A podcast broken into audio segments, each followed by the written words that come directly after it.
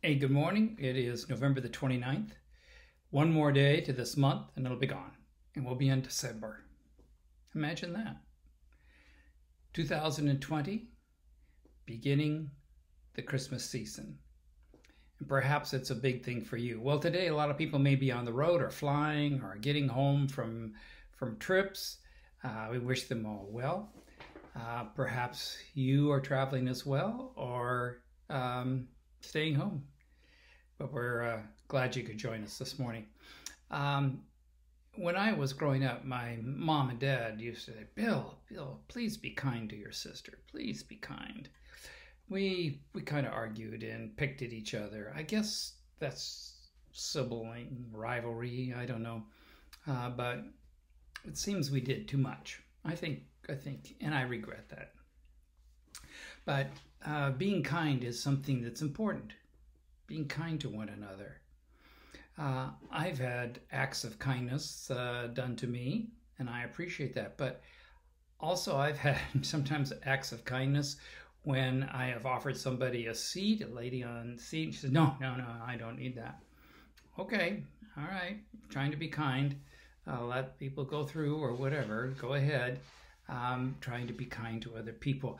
Uh, Micah, Micah, the prophet Micah, he said in Micah 6 8, What's required of you? The Lord asks. What does the Lord require of us?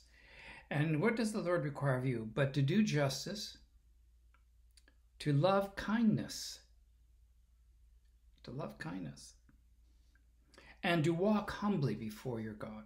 That's what Micah said, you know, to do justice, to love kindness, and to walk humbly before your God. There's this little um, poem, and I think it, it has a lot to say to us. And um, I don't know who wrote it, but it, it's an interesting little thought. I have wept in the night. Excuse me, I'll start again. I have wept in the night for the shortness of sight, that to someone's need made me blind.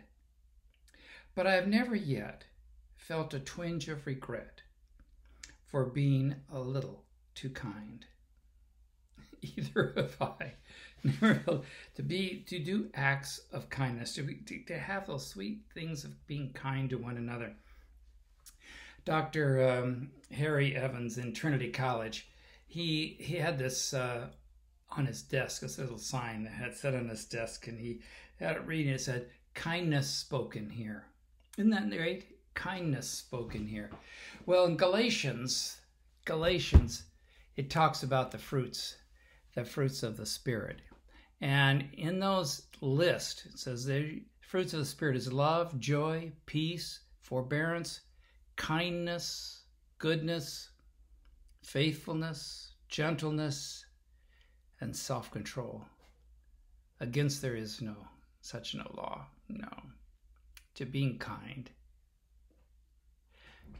I'd like to encourage you as you begin your week to say, what little acts of kindness can I do to others? What can I do that will promote their kindness and do something kind for someone else?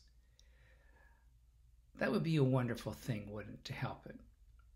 I notice that my neighbor next door, sometimes when he is out fertilizing his lawn, he fertilizes the lawn that's next to my house too. He puts it right up on my lawn makes it look great. And sometimes he goes out and he mows it.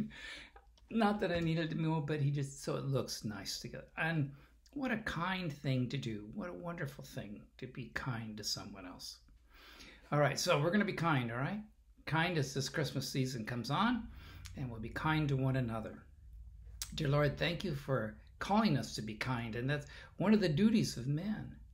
It's what you require us to love kindness, be good to each other. And Lord, as we start this uh, new month and the ending of the year, may we practice kindness to one another. May that be our, our goal in our life. Forgive us when we have not. In Jesus' name, amen. All right, I want you to have a good week. I got to go out and do some cleaning outside. What we have to do in Florida is called power washing and we connect our hose to a gas rig that really pressurizes the water to clean the mold and stuff off of our driveway, off of our patio, That's my duty today, I suppose. It does look better when it's done. All right, have a great day. Keep safe. Thanks for joining us. Bye.